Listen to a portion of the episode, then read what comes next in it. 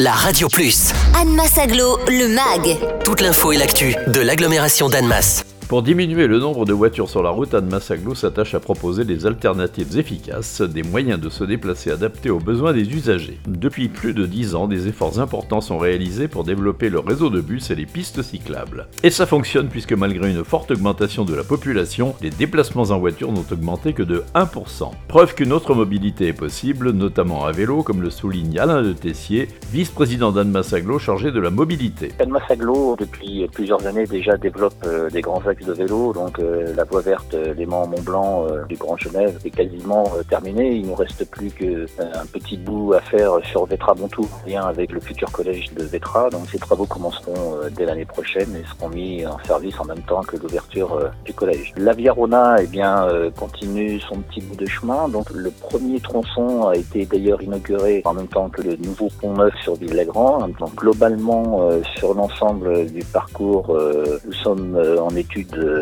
pro, c'est-à-dire qu'on est en finalisation des coûts euh, d'infrastructure et d'achat des terrains nécessaires donc euh, à la réalisation de cette voie verte. Et donc euh, aujourd'hui, la déclaration d'utilité publique est à l'étude au niveau de la préfecture. Et donc euh, c'est un dossier qui avance et qui sera, euh, comme prévu, euh, normalement terminé fin deux mille vingt-cinq, début deux mille vingt-six. Nous sommes en, en cours de réalisation de notre nouveau schéma directeur cyclable, donc qui sera euh, lié donc au futur plan de mobilité d'Annemasse Agglo. Et là, nous travaillons actuellement avec toutes les communes de l'agglomération pour que celles-ci nous, nous indiquent quels sont leurs grands projets ou quels sont leurs projets futurs, de façon à ce qu'on puisse évaluer tout le schéma directeur des communes en lien avec le schéma directeur de l'agglo. Ce sont souvent des liaisons en fait entre les grands axes qu'a développé Annemasse Agglo avec la ViaRhôna et la Voie verte, et donc il s'agit de mailler en fait complètement le territoire d'Annemasse Agglo avec des pistes cyclables quand c'est possible, avec des marquages dans les rues à faible circulation, ce qui permettra dans les dix ans qui viennent d'avoir